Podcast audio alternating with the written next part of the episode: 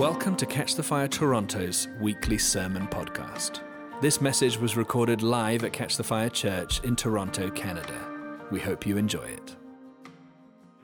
Uh, last week, uh, I started just to unpack uh, the theme for the year. One of the things that we love to do is uh, we just love to hear from the Holy Spirit and talk, get His perspective on what does He have for us for the year and what's an overarching theme for us. And so, what we had felt as I unpacked last week was this idea, this theme that the Father was inviting us to come up here to come up here into to experience his glory to come up here to experience his perspective to come up here to live in the purity and the holiness that He has called us to in Jesus Christ, and then to come up here into His heart and His love for the world and His heart for missions, and to come up here into His calling for us. And so that's what we're focusing on. Last week was part one. This is part two. If you missed last week, I'm going to recap a little bit, but I encourage you to go and watch it. The purpose of this theme it's really to develop our understanding, our awareness, and our uh, response to the glory of God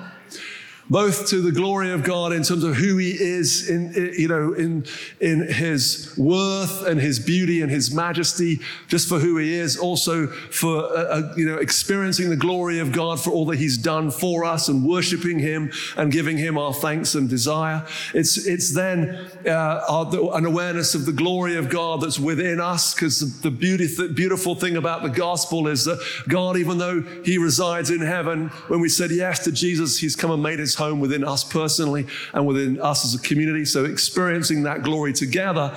And then thirdly, to which is like the inward journey, the upward journey to God, the inward journey, and then the outward journey to experience God's heart and glory, you know, his desire for the earth. Because his promise in Habakkuk 2:14 is that the earth would be filled with the knowledge of the glory of the Lord, just like the waters cover the sea.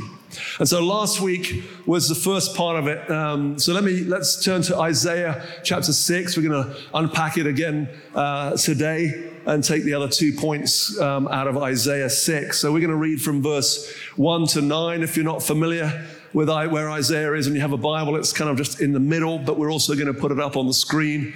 I'm going to I'm going to be reading from the ESV, the English Standard Version. All right. In the year that King Uzziah died. I saw the Lord high and lifted up, and the train of his robe filled the temple. Above him stood the seraphim. Each had six wings. With two he covered his face, and with two he, with two he covered his feet, and with two he flew. And one called to another and said, Holy, holy, holy is the Lord of hosts. The whole earth is full of his glory. And the foundation of the thresholds, that's the temple, physical building, the, the foundations of the threshold shook at his at the voice of him who called, and the house was filled with smoke. And I, this is Isaiah speaking, and I said, Woe is me, for I am lost. For I am a man of unclean lips, and I dwell in the midst of a people of unclean lips. For my eyes have seen the King the Lord of hosts. Then one of the seraphim flew to me, having in his hand a burning coal that he had taken with tongs from the altar. And he touched my mouth and said, Behold, this has touched your lips. Your guilt is taken away and your sin atoned for. And I heard the voice of the Lord saying, Whom shall I send and who will go for us? And I said, Here I am, send me. And he said, Go and say to the people. And then, really, the rest of the book is the message that, that the Father speaks to his people specifically, and then the nations around through Isaiah. And so last week I started with come up here and experience his glory.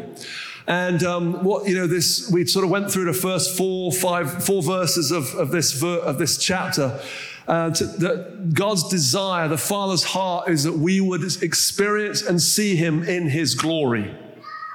You know, I made the point last week that we exist. The purpose of our lives is we don't exist for ourselves, we exist for Him. This church, we don't gather together. We don't meet in homes during the week or meet here on Sundays or serve in our communities. We don't do that for, the, for our own sake. We do that for Him, for His glory, for His purpose, to worship Him. And you know, our, our experience or God's glory isn't just like an ethereal, intangible thing. God's glory is anchored in a couple of realities. The first reality is His goodness.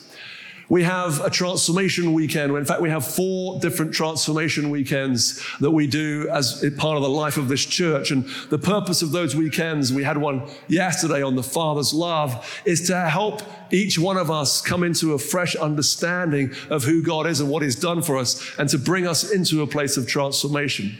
Yesterday, we were talking about the Father and His love and goodness, and, and Gordon shared a, a wonderful message uh, about uh, from Ezekiel 33, 34. Uh, uh, uh, you know, when Moses says, Show me your glory, what God says is, I'm going to cause, cause all my goodness to pass by you. The Father's glory is His goodness, His kindness, His love, His mercy, the, the, the way that He relates to us, that He keeps His covenant of love with us his glory and his goodness and his holiness and his purity. So it's anchored into the reality of the, our experience of the goodness of God. But it's also anchored into the reality the glory of God is Jesus. The, you know, the Bible says that Jesus is the exact image, the exact representation, the, the photocopy, but with a perfect representation of who the Father is and his glory. So if you want to experience and see what the Father looks like in all of his glory, Jesus is the radiance of that. So we experience him and we experience His glory. And the Father's causing us, calling us to continue to build Him a house of devotion. That our primary calling, our primary focus, our primary you know, reason for being, first and foremost, is worship that we experience Him and we give Him glory, not just with our voices, well, that's a wonderful thing, but with giving Him our whole lives. And of course, in Christ, as we talked about last week, we have become the temple of God. And so we experience Him because we have the temple of God, Jesus Christ, living on the inside, and we're a dwelling place for Him. And worship is our appropriate response. So we're going to spend the next few weeks looking at worship. But the second thing about come up here with that invitation that the Father gave to Isaiah and gives to us is to come up here into His perspective. And so we looked also last week at Revelation chapter 4, where John has this voice that says, Come up here. And he suddenly finds himself up in heaven and he gets this perspective from God and he sees that the future is glorious and he sees that the future is challenging. He sees that, that, ultimately in the battle of between good and evil, good wins and God reigns through and we overcome, but we overcome through the blood of the Lamb, the word of our testimony, we overcome through not loving our lives unto death. And that the victory, the way to victory is the same way that Jesus won his victory through suffering, through challenge, through difficulty, through trial, through setback. But in that place, we come to a place of victory and glory, just like Jesus on the cross. His moment of greatest weakness was the moment of greatest triumph. And so the Father's invitation is to come up here to experience His glory and His perspective. Okay, let's look into the second point, which is to come up here into God's standard of living. God's standard of living. So, so when Isaiah has a vision of the Lord, what happens? His first response is to be aware of his utter sinfulness. He's all of a sudden, he says, Woe is me, I am lost. I am, I, because I, I, my lips are unclean and I dwell amongst a people of unclean lips. In other words, he experienced the, the, the holiness of God and became aware of his shortcomings and the whole community's shortcomings. And he realizes in that moment that there's something wrong with their identity his individually and then together corporately that he's, there's an identity issue you know in the in the hebrew scriptures there's three words for sin one of those words means to miss the mark and what he's saying is, I've missed the mark because sin is an absence of something. Sin is not achieving the, the fullness of who God's called us to be. Sin is a malfunction. And that malfunction has two different impacts. The malfunction of sin is first that we respond in ways that actually lead us to death. That the wages of sin are death. That, that actually, if we don't have our sin taken care of, we're going to a place where our sin was destined to be, which is an eternal separation from the Father. But not, not, only is there a failure, is there like a response that leads to death, there's also the opportunity cost, to use an accounting term, of sin, which is to say that God has a purpose and a plan for you that He wants to fulfill. And if we miss the mark, we don't get to step into the reality of who He's called us to be. So sin is about becoming less than we could be, failing to know who we are, and failing to act to our full potential and responding in a way that leads to death. And why does Isaiah say, first of all, he says, I'm lost as identity. Um, you know, he realizes that he's lost, but he then he says, woe is me because my lips are unclean. Well, why does he talk about lips? Well, because I, you know Jesus said this. He said, "Out of the overflow of the heart, the mouth speaks." So he has this revelation that what comes out of here is based on what's in here. And so if, un, if what comes out here is unclean, it's because our hearts and our lives, our identity, is unclean. And so here's the thing when we experience God, the natural response is meant to be to see the holiness of God, we experience our lack of holiness. But sometimes it doesn't really work that way, does it? In fact, what we could say is that the less weight we give to God and His glory and His holiness, the more we are going to feel blase and comfortable with our own sin and our own shortcomings. If we think of very little of God and His holiness, we're not going to be fully aware of our sin and our shortcomings. And we're going to live in a place where we could say, well, it doesn't really matter if I, you know, cheat a little bit on my taxes or tell a little bit of a lie to get out of trouble. It doesn't really matter if I'm a bit angry towards my wife or if I'm negative today or if I just, you know, cuss a little bit on the road or have a bit of road rage. It doesn't really matter because it's not that big a deal. But if we don't understand the seriousness of sin, I don't think we've understood the reality of the holiness of God. And so Isaiah's response when he sees the glory of God is, Woe is me, I'm a man of unclean lips, I'm lost. But I love the Father's response.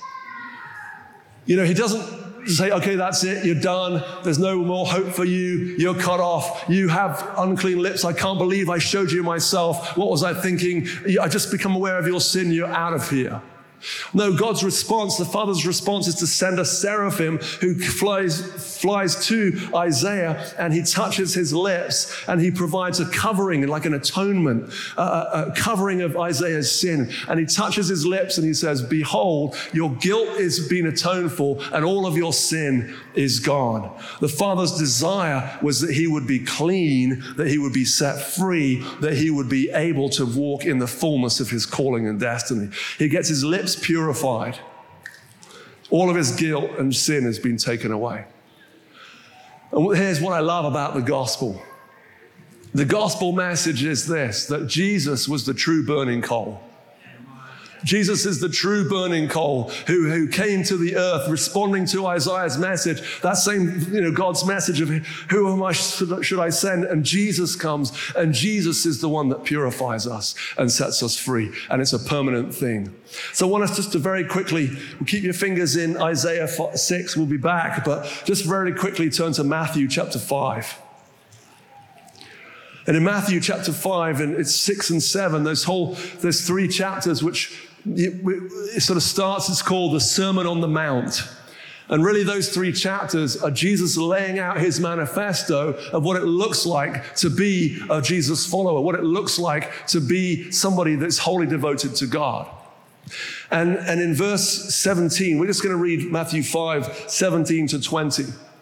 And Jesus says this do not think that I have come to abolish the law, which is the first four, five books of the Bible, the, uh, and particularly, you know, the, the, the, 612 or whatever the exact number is of those commands and laws that the God had given Moses to the Israelites.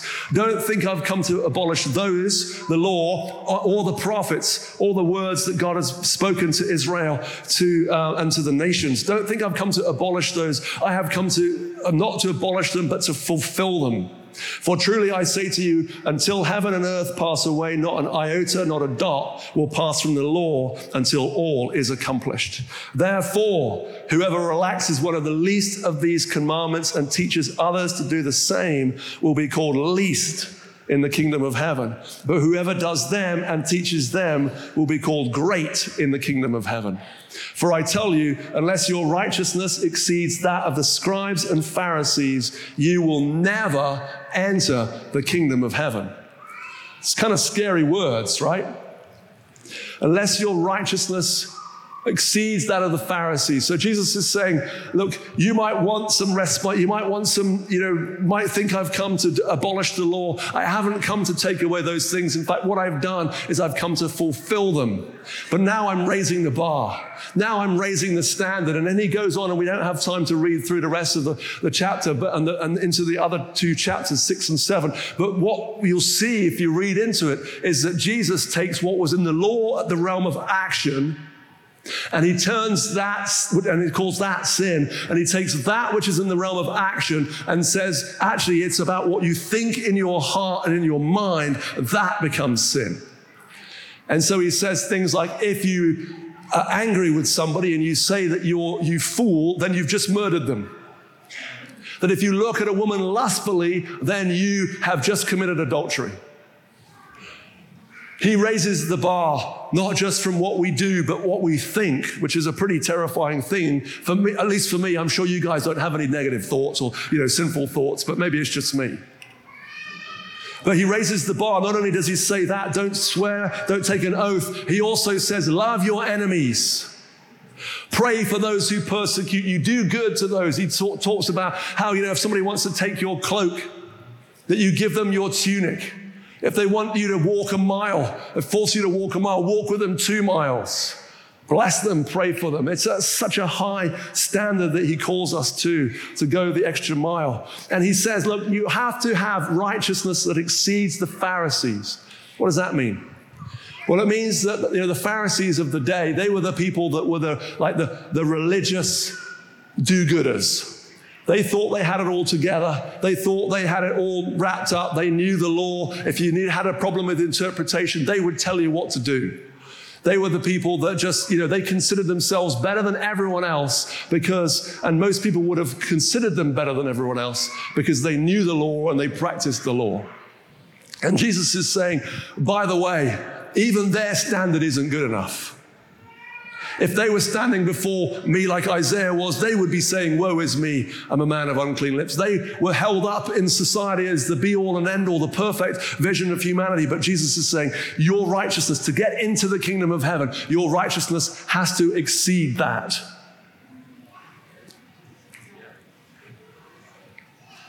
And that's a heavy thing when you think about that and you think about your own life, but for the gospel but for the good news of Jesus but for the reality of what he's done for us. Because as I said, Jesus is the true burning coal. He stepped into our world. He was God in heaven. He was equal with God. He laid that aside. He stepped into our world and he fulfilled the law with all of its requirements. And he fulfilled the prophet, prophetic words with all of its requirements. He led, led a life of perfect union and unity with God. And his life has now become our life. And his death has covered our sin. And his death death has atoned for everything that we've done wrong. And his death has taken away separation. And his death has brought us into a place where we can come up here and experience and live with him, not in our own ability, not in our own righteousness, not in our own efforts, which are nothing because we stand before the Lord like Isaiah, woe is me, I am lost. But we're no longer lost because we've been found in Jesus Christ and He's lifted us up and he's dealing with the issues of our heart. You know, the, Pharisees, they were known as legalists and nitpickers. In fact, Jesus said, listen to them, but they don't do anything to help. They point out all of your judgments, all of your faults, all of your issues. They judge you, but they do nothing to help you. Jesus leads us to the truth, but he does everything to help us. It's so wonderful and it's so glorious. He's the living coal. So, with the invitation to come up here into a life of holiness and purity, isn't based on our own ability. It's not based on our own strength. It's not based on us toughing it out. It's based on the reality that we are now in Christ Jesus and his life has become our life. And the ground of our lives, the foundation stone, according to Colossians 1, is that God, when we're in Christ Jesus, if we remain in Christ, he sees you and me as holy and spotless and blameless and above reproach in his sight. In other words, he's got nothing against you when you remain in Jesus Christ. But to remain in Jesus Christ means to desire a life where we want to grow and become like Him. Because the life of Christ on the inside of us doesn't just let us sit back in our laurels and say, I can live in whatever way I like. No, the fact that Jesus has won Himself, given Himself for us, means that we now owe Him everything.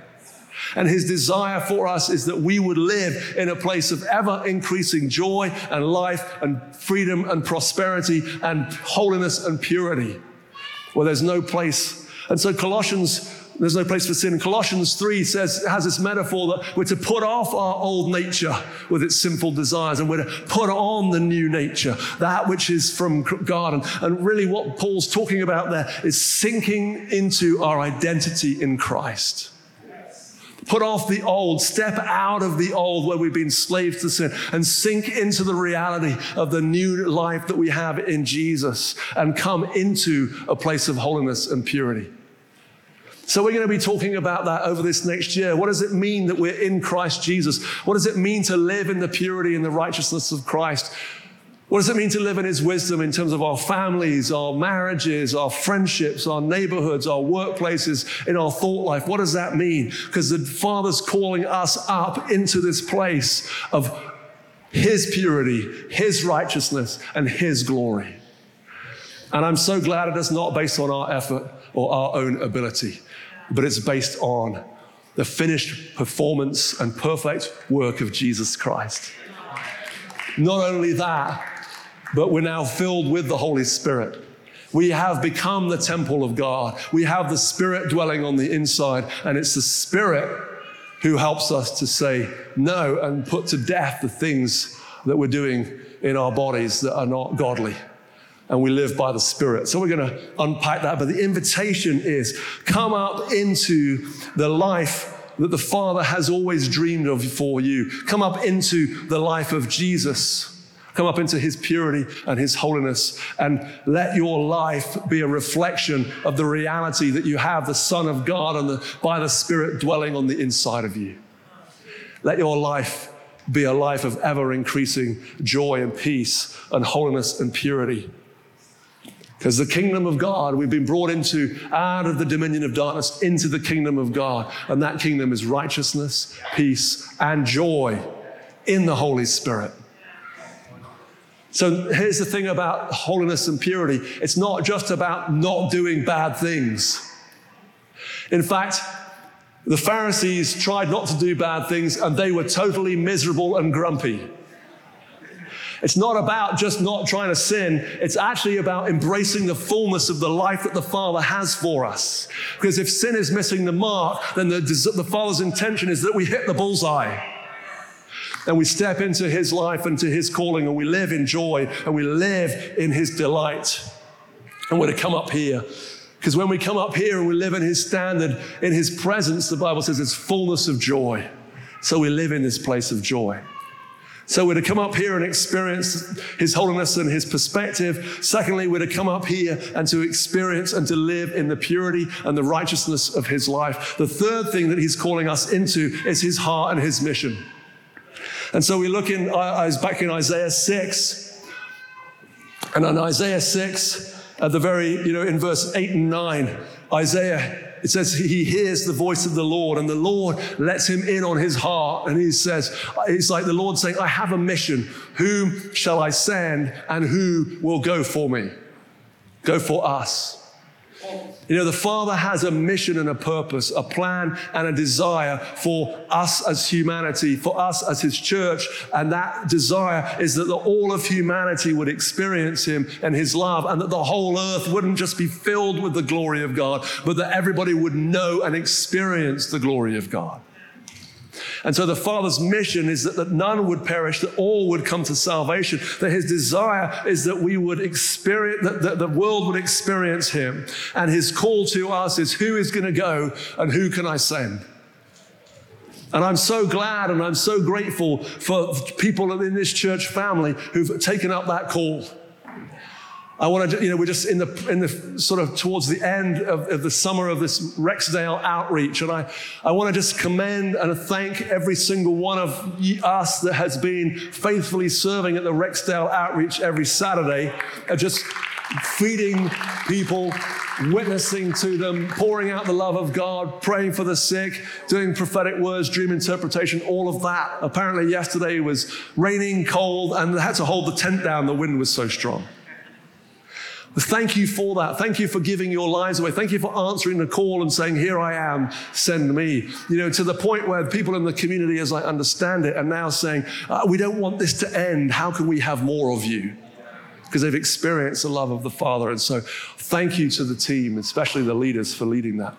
But you know, that call, that call to hit for, you know, who's going to go isn't just for, for those special people that have time to go on a Saturday or have the passion to go on a Saturday to do outreach. That call is for all of us to step into and experience the Father's love. And as we experience the Father's love, we see that He loves the world and we step in and we respond to that. Because again, right, living rightly before God isn't just not doing the wrong stuff, it's actually stepping in and doing all that God's called us to. And He has a plan, and He has a purpose, and He has a dream in each of our hearts, in, each of, in His heart for each of us, I should say. A couple of years ago, um, I was just praying and meditating at the start of, of COVID, and, and I felt like the Holy Spirit say to me, The mission has a church. And I was like taken aback, and then I realized what the Lord was saying to me was somehow, sometimes we get our priorities wrong, where we've experienced, we've expressed, well, I have a mission, God, could you bless it? But actually, what the Father is saying is, I have a mission and I want you to come and align with it. I want you to step into that. I want you to fulfill the mission that I have for you, uh, both individually and corporately together as a church. I want you to step into that mission. So in Genesis chapter 1, verse 26 to 28, God, it says there, God says, let us make man in our own image. Then it says, and so he made them, male and female, he created them. God's intention, God's our creator, he's created us for purpose. The next thing he does is he blesses humanity. And the word barak, which means bless in Hebrew, what it actually means is to get down on one knee. And he gets down at eye level and he blesses serving us as humanity. And he blesses and he says, Be fruitful and multiply and fill the earth and subdue it. That was God's original mandate for humanity. So then he takes Adam and Eve, he puts them in a garden. He creates a garden, which we know is the Garden of Eden. He creates a garden for them. And then he says, Be fruitful and multiply. In other words, grow yourselves, but then fill the earth and subdue it. What's he saying? I want the whole earth to the bit that I've planted, which is Eden. I've planted that, but I want you in your mission with me, in relationship with me, to take that part of Eden and make the whole earth, Eden. Subdue the whole earth and, and fill it with people who are full of my image, my image bearers. And of course, we know that Adam and Eve blew that, but God's mandate still remained. And so, Jesus, before he goes up to heaven, he says this in Matthew, and it's recorded in Matthew 28 18 to 20. It says, All authority has been given to me. In other words, I've re- he's reestablishing the mandate and he's saying, Go therefore, as you go, make disciples of all the nations, or ethnos actually means people groups. Make disciples of all people groups, immersing them or baptizing them in the identity of the Father, the Son, and the Holy Spirit, teaching them to obey all that I've commanded you to. And then he says, and I'm going to be with you until the end of the age. He's reestablishing that mandate in the spirit realm for us that we are to take that which is in chaos and, and confusion and, and, utter depravity all around us in sinful nature and expand and multiply and fill the earth from one person to another person, passing on the glory of God and them experiencing who God is and then and subduing the realm of the culture and the realm of the enemy and all of those things. His mandate is that we would make disciples of the nations for the purpose that his glory would be known all over the earth. And so his call for us is to come up into that heart, that heart of love, because it's the love of God that motivates us. You know, and Isaiah's greatest moment of worship was when he said, Here I am, send me. His greatest act of obedience, his greatest act of worship was to step in and say, Lord, here I've heard your voice and I'm going. Here I am. Send me. And the reality, for each one of us, and I'm, and I'm preaching to myself as I am, as much as I am to you, is that the Father has a mission and a call, and He's saying, Here will you go? Who will we send to this world that's broken and dying? Who will we send? And the response that I believe the Father's looking for is to come up here to experience His heart. And as we experience His heart and see that He loves all of humanity, is to step out and be sent with His love and His mission and His glory to reach the world around us. Come up here into the Father's heart. Come up here into His purpose. Come up here into His voice. Come up here into His mission.